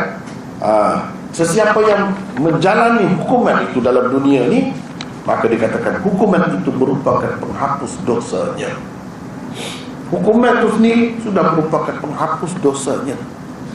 Bila dia pergi ke akhirat besok dalam keadaan bersih. Maknanya kalau sepatutnya dia masuk neraka tak masuk neraka lah. Sebab itu kita tengok sahabat-sahabat yang begitu yakin dengan hari kemudian begitu kuat imannya walaupun dia tersasut dia tersalah kita tengok dalam hadis banyak benda-benda macam ni. Tidak banyak lah berlaku tapi riwayatnya banyak. Ha? ada sahabat yang mencuri kena potong tangan potong. Ada sahabat yang berzina kena rejam rejam sampai mati. Mereka sanggup. Yang kena hukuman ini mereka menjalani hukuman kerana mengaku. Bukan kerana uh, apa ni saksi mengheret mereka ke mahkamah. Ke hadapan Nabi SAW bukan. Dia mengaku sendiri. Sebab dia tahu. Dia faham. Hadis ini hadis ini sudah meresap betul-betul dalam jiwa mereka. Bahawa kalau menjalani hukuman dalam dunia ia menjadi penghapus dosa besok selesai di akhirat besok. Kalau patut masuk syurga terus masuk syurga. Kalau tidak kalau terlepas dalam dunia boleh jadi di akhirat masuk neraka. Dah masuk neraka. Mereka tak berani masuk neraka kalau kalau dunia ni hukuman yang sampai mati setakat mati saja dia tak sakit bila pengsan tak sedar dah tak sedar dah ada fikir begitu ha? tapi kalau dalam neraka tak mati sebab itu mereka pergi menyerah diri kepada Rasulullah SAW. Ah, itu gambaran masyarakat Islam yang ideal. Eh? Hukumnya itu ditakuti oleh pengikutnya kerana Allah, bukan kerana manusia. Bukan kerana orang bawa dia ke mahkamah. Dakwah dia tidak. Dia sendiri pun mengaku. Saya ke beberapa kali macam Ma'is al-Aslami mengaku dia berzina dia pergi sebelah kanan Nabi Dia kata dia berzina Nabi paling Paling sebelah kiri Dia pergi sebelah kiri pula Beberapa kali Bahkan dasarkan setengah-setengah riwayat Beberapa Bukan dalam masa yang sama. Beberapa kali datang. Nabi kata kamu ni gila. Sampai begitu. Dan ini sebagai satu pengajaran kepada kita Bahawa hukum had itu Kena bercermat, berhati-hati. Jangan cepat beria sangat kita nak melaksanakannya. Ha, Kalau boleh hindarkan. Idrabul hudud. Cuba elakkan hukuman hudud itu, itu sebab berat.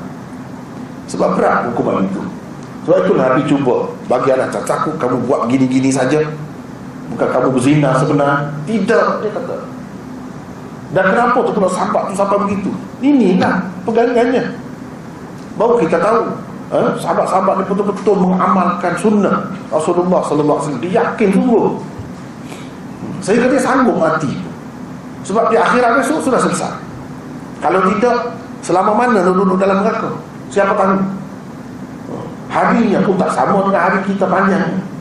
Kemudian kita pasti tak mati. Hmm? Tak mati. Sakit dan seksanya itu berpanjangan. Selama mana kita tak tahu. Ah, sebab itu mereka serah diri kepada uh, pemerintah di zaman itu iaitu Rasulullah.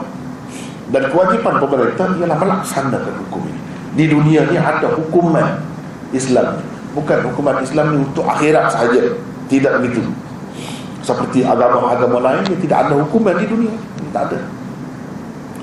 Ada asalnya ada sama juga. Tapi mereka tinggalkan. Mereka tinggalkan. Jadi agama hanya tinggal apa? Ibadat saja. Upacara-upacara tertentu saja. Ada dalam bentuk hukum hakam panduan untuk pemerintahan untuk bernegara dan lain-lain tak ada. Mereka tinggalkan semua. Kalau ada pun. Kalau tidak tak ada langsung adapun Islam ni jelas. Tengok sesiapa di antara kamu ha, maka ses, ha, ni, sesiapa yang melanggarnya lalu dia dihukum di dunia ini. Maknanya ada hukuman di dunia ini. Fa'uqiba fid dunia mana ada hukuman di dunia ini. siapa nak yang nak hukum? Pemerintah lah. Kalau orang perseorangan tak boleh hukum Salah. Ayah sekalipun dia tak boleh hukum. Atau satu jemaah Satu parti Tak boleh hukum Dia kena pemerintah. Ada negara dulu Berdaulat. Baru boleh. Ini termasuk dalam tanggungjawab pemerintah negara. Kalau dia tak buat benda ni tak sempurna. Tidak menjalankan hukum Islam sepenuhnya. Itulah maknanya. Kalau menjalankan hukum lain pun tak jadi juga. Tak lepas juga. Kalau denda lah mana-mana sedangkan mengikut hukum Islam macam lain hukumnya. Tak lepas juga tak lepas juga sia-sia menyeksa manusia padahal di sisi Allah tak lepas juga pemerintah pun tak lepas dan yang kena hukum tu pun tak lepas. Tak lepas. Baru lepas apabila ikut cara Islam sepenuhnya. Baru lepas. Baru sah. Kalau tidak tak jadi masuk jil 10 tahun pun. Nyesal saja. Dari segi lepas dengan Allah bila Allah tanya kamu sudah buat? Tak boleh jawab sudah buat tapi buat tu mengikut hukum orang putih. Tak jadi. Dia kena hukum Allah baru jadi.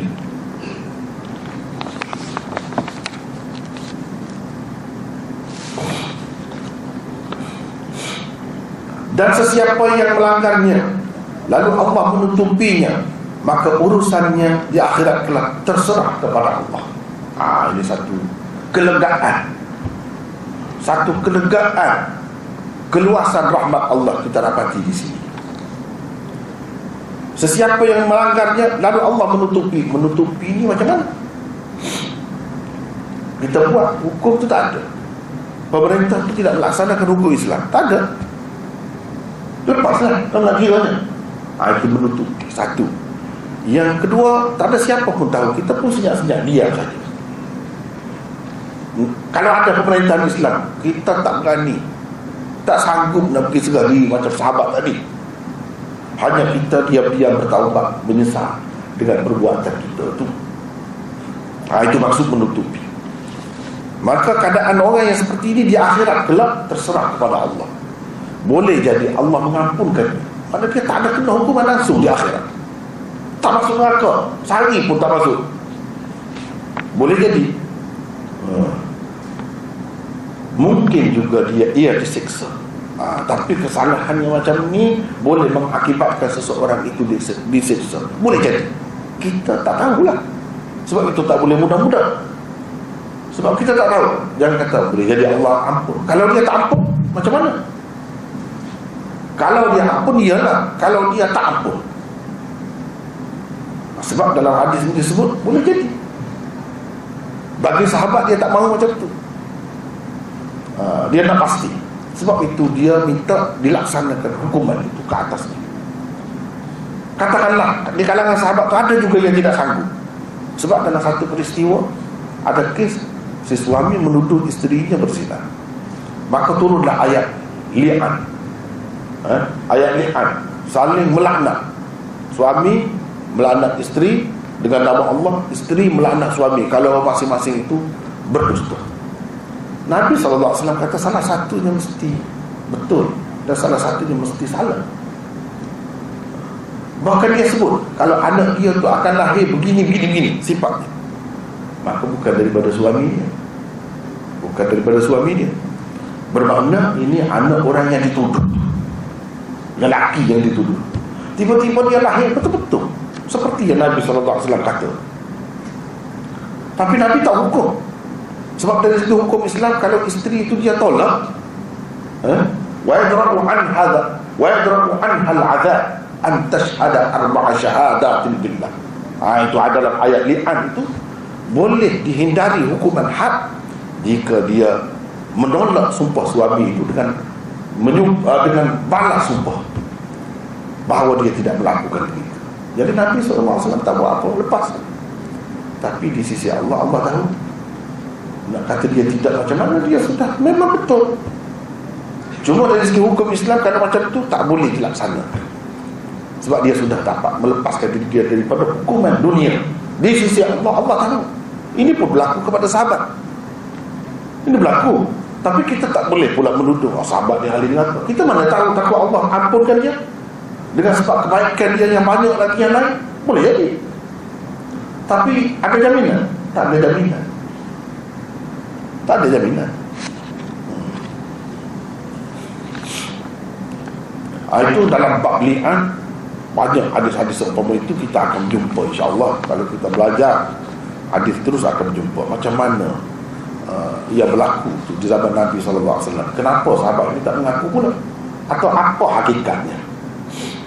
Apa hakikatnya? Ha, jadi ini kalau kita sekarang ni pun begitu juga kalau tidak menjalani hukum dalam dunia di akhirat besok sebenarnya terserah kepada Allah. Hmm. kalau katakanlah seorang itu memang dia tak sanggup lah nak mati begitu. Ini jalan. Salah satu jalan yang diberikan. Minta ampun lah sungguh-sungguh. Taubat lah betul-betul. Tinggal benda tu dan benci akan benda. Perbuatan-perbuatan seperti itu. Ubah cara hidup buktikan bahawa kita betul-betul menyesal bertaubat. Mudah-mudahan sekadar itu saja kita boleh kata mudah-mudahan. Allah SWT tidak menyeksanya lagi di akhirat besok. Tapi nak bagi jaminan putus mesti Allah tidak sesat. Tak boleh. Tak ada peruntukan itu. Kalau dalam hadis ni tak ada. Dia serah kepada Allah. Kalau Allah nak sesat boleh jadi. Kalau Allah nak lepas dia tanpa menyeksa sedikit pun boleh. Itu hak Allah walaupun dia telah melakukan dosa sebesar itu itu cerita lain sebab inna Allah la yaghfiru ay yushraka bihi wa yaghfiru ma duna dzalika liman yasha. Allah SWT tak ampun dosa syirik. Tapi dosa yang lain selain itu dia boleh ampunkan untuk sesiapa saja yang dia kehendaki. Itu kita tak tahu siapa. Ha? Tak tahu. Mungkin kita, mungkin orang lain, kita tidak boleh jadi. Tapi uh, terpulang kepada masyiahnya, kehendaknya. Terpulang kepada kehendaknya. Baik di sini ada perbincangan panjang sebenarnya. Hmm, sesiapa yang melanggarnya sesiapa yang melanggarnya lalu ia dihukum di dunia ini. Ada nota 17 di situ. Sama ada dengan hukuman had atau takzir. Hukuman had ialah hukuman yang ditetapkan oleh Allah. Dan tidak boleh kita batalkan. Tak masuk tak masuk tak boleh kita batalkannya dan ia adalah yang tertentu. Bukan banyak. Tak banyak. Empat lima kali. Macam hukuman had zina minum arak uh, dan sebagainya menuduh orang berzina. Uh, itu semua termasuk itu hukuman had tazir iaitu hukuman selain daripada hukuman had dan tidak tetap. Kalau hukuman had tak boleh diubah macam itulah. Kalau dia kata seratus sebatan seratus. Azaniyatu wazani fajlidu kulla wa'idin minhuma mi'ata jaldah. Seratus sebatan. Seratus. Kalau sembilan puluh sembilan tak boleh. Lebih satu tak boleh. Kita seratus dengan syarat-syaratnya lah. Syarat-syaratnya itu banyak lah itu kita kena bincang lain lah. Ha, itu dari segi hak. Tazir tak ada ketetapan. Cuma ada peruntukan dalam agama supaya dihukum orang macam ni. Tapi hukuman itu rendah daripada hukuman hak tidak lebih daripada hukuman hak manakala sebab sebab yang paling kurang 40 sebab tak boleh lebih daripada itu. Mengikut setengah-setengah ulama. Eh? kebanyakan ulama lah. Tak boleh lebih daripada itu. Kurang ha, itu boleh. Ha, boleh. Ataupun dalam bentuk bayaran denda. Ha, boleh juga. Itu termasuk dalam takzir ha, apa ni penjara itu pun termasuk dalam takzir ataupun lain-lain lagi boleh termasuk dalam hukuman takzir ini ada dalam hukum Islam untuk di dunia kemudian ini semua hukum had ini kita kena jelas ramai orang tak faham. Kadang-kadang dia jadi takut dengan hukuman hudud ha? sebab tidak faham. Banyak kalau misalnya hukuman zina. Setelah dia mengaku kalau kes mengaku macam kes sama isi dia lari. Setelah dia merasa sakit kena batu tu kan dia lari. Ha, bila sahabat cerita lepas dia mati sahabat cerita kepada Rasulullah sallallahu alaihi wasallam Rasulullah kata kenapa kamu tak lepas ni? Ha, maknanya ada peluang tu boleh jadi. Dia lari itu macam dia tak mahu mengaku tu. Dia nak tarik balik. Kalau katakanlah seseorang itu direjam jika dia rasa sakit dia pun tarik balik. Dia kata saya bohong saja. Sebenarnya tidak maka dah berhenti terus berhenti terus. Ha, begitu sepatutnya. Bukan bukan kena boleh terus eh? sampai dia mati kalau dia tarik balik. Kecuali kalau dia tidak tarik balik sama juga kalau hukuman mencuri kena dekat tangan. So, kalau belum sampai kepada pemerintah. Kalau sampai kepada pemerintah pihak berkuasa memang tanggungjawab pemerintah kena melaksanakan. Selagi tak sampai di situ boleh kan? Ha, kita selesaikan di luar. Kalau macam sekarang ini kita selesaikan di luar mahkamah. Selagi tak sampai kepada hakim pemerintah tak apa boleh selesai. Misalnya mencuri ha, si ayah tu bincang dengan pihak yang kena curi tu. Ha, minta maaf itu begini jangan bawa kes ni ke atas. Sebanyak mana yang dia curi. Saya bayar balik. Saya mohon maaf. Anak saya ni tak cerdik misalnya. Ha, dan dia terima. Selesai. Tak payah gerak tangan. Bukan semua. Semua keadaan mesti kena potong tangan. Bukan begitu. Ha, jadi ini benda-benda yang kadang-kadang setengah-setengah orang dia kata kalau macam mana anda pun kalau mencuri mesti kena potong tangan. Bukan begitu kalau belum sampai belum angkat kes itu kepada pemerintah dia masih boleh lagi. Masih boleh lagi. Ha, dan macam kes minum arak ha, orang Islam minum arak yang kata pukul itu pukul mesti dengan rotan. Tak mesti. Masih lagi ada silap ha? asal pukul 40 kali. Pukul dengan kain pukul dengan macam-macam lah. Dengan sagu? Eh, kira-kira 40 ah, sudah. Uh, itu maksud bukan kata mesti tetap. Dia masih ada lagi perbincangan yang panjang berkenaan dengan hukum hak. Uh, jadi sini hukum hak. Kalau hukum kisah uh, dia itu hak manusia. Boleh dimaafkan. Oleh walinya. Uh, oleh wali dia boleh maaf. Kalau dia seorang tu bunuh ayah dia si anak dimaafkan. Dan dia bagi bayaran ganti rugi misalnya ah, itu tak apa. Boleh lepas tak kena bunuh balas. Tapi hukum asalnya kalau tidak ada kemaafan itu kena bunuh balas. Ah, dia bergantung kepada uh, apa ni pihak uh, apa ni keluarga yang terbunuh. Faman ufiya lahu min akhihi syai'un fattiba'un bil ma'ruf wa ada'un ilaihi bi ihsan. Dalam ayat-ayat ini semua menunjukkan boleh dimaafkan. Kalau dimaafkan tidak ada pelaksanaan hukum kisah itu. Hmm.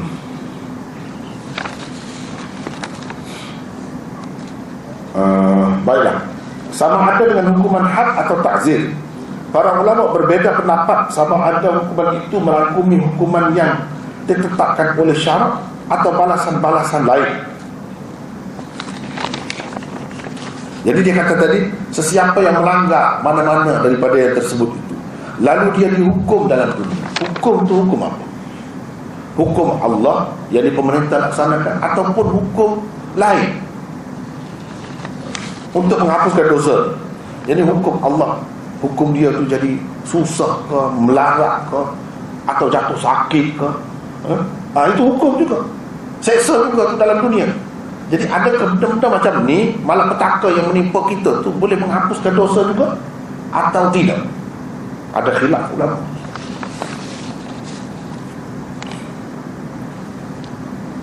Seperti ditimpa musibah Mendapat penyakit Dan lain-lain lagi. Atau ia khusus dengan hukuman yang ditetapkan oleh syarat sahaja. Itu sahaja yang dapat menghapuskan dosa.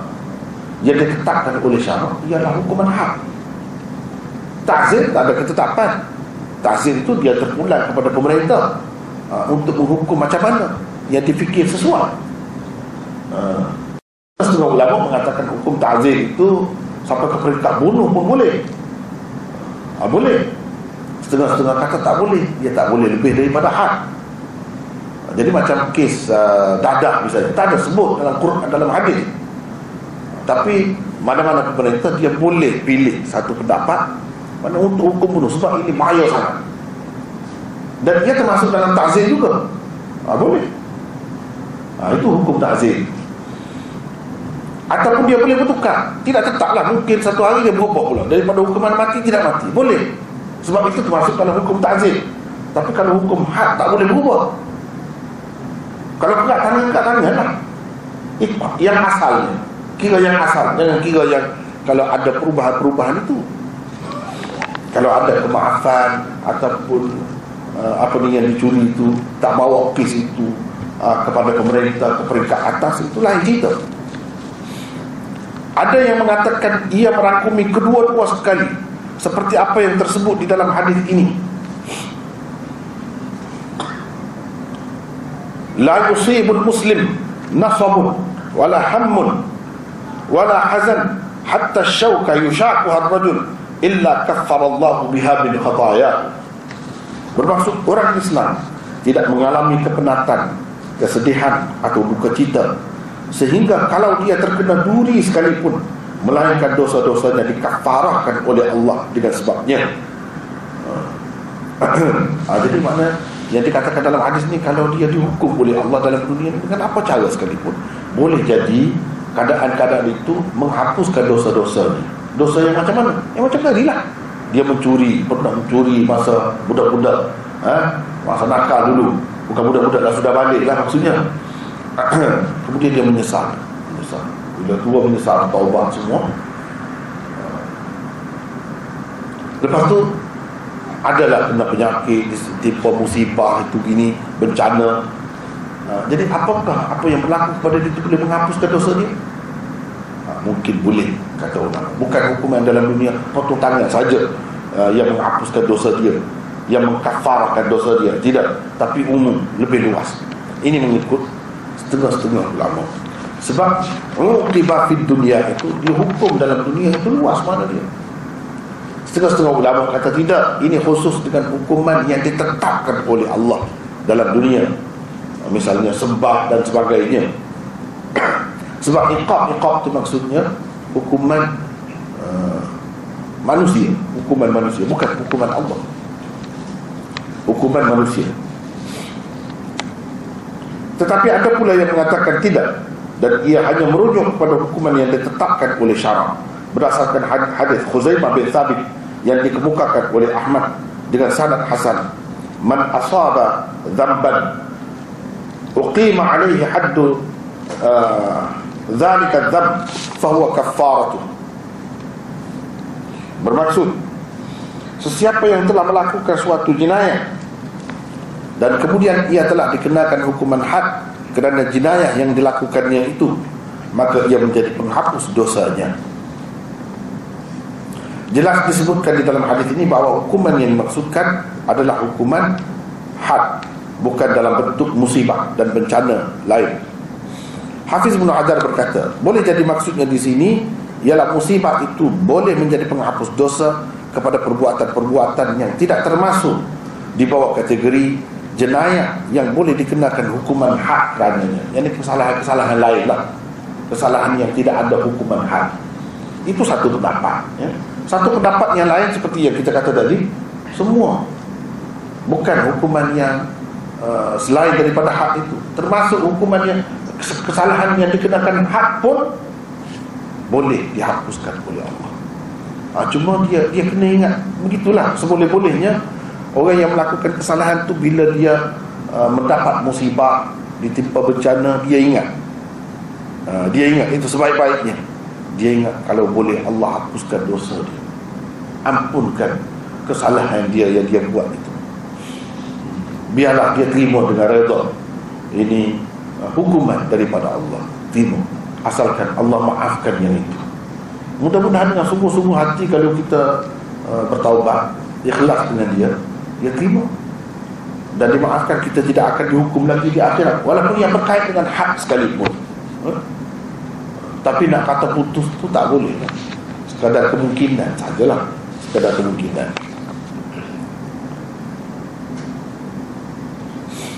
hmm. kemudian rasanya masa pun sudah uh, lewat. Kita setakat itulah hari ini sebab perbincangan ini panjang tak habis lagi. Wallahu a'lam.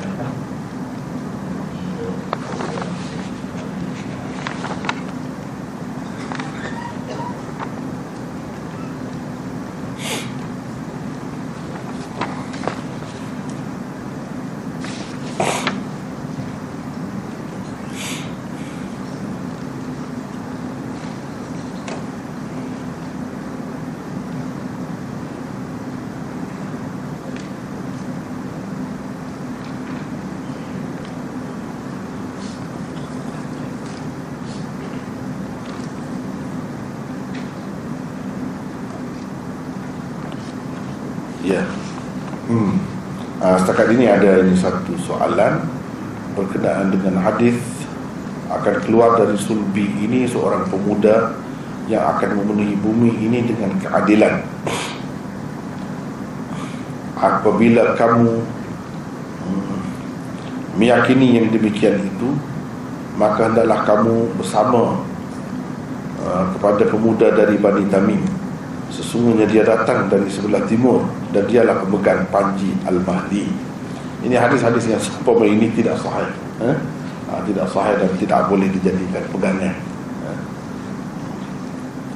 yang paling uh, sahih kalau dalam Bukhari Muslim lafaz Al-Mahdi itu pun tak ada. Uh, cuma ada sebut pemerintah di akhir zaman yang adil. Dan kita dapati dalam hadis sebenarnya bukan seorang ramai. Hmm, ramai. Itulah yang sepatutnya jadi pegangan kita bukan nak yakin dengan seorang begini kemudian uh, pagi-pagi ada macam-macam lah pagi-pagi hitam lah macam-macam eh. uh, jadi itu boleh diambil kesempatan dan boleh mengelirukan ramai orang dengan adanya benda-benda macam ni dengan sebab itu kita tak sepatutnya jadikannya sebagai pegangan lah hmm. Wallahualam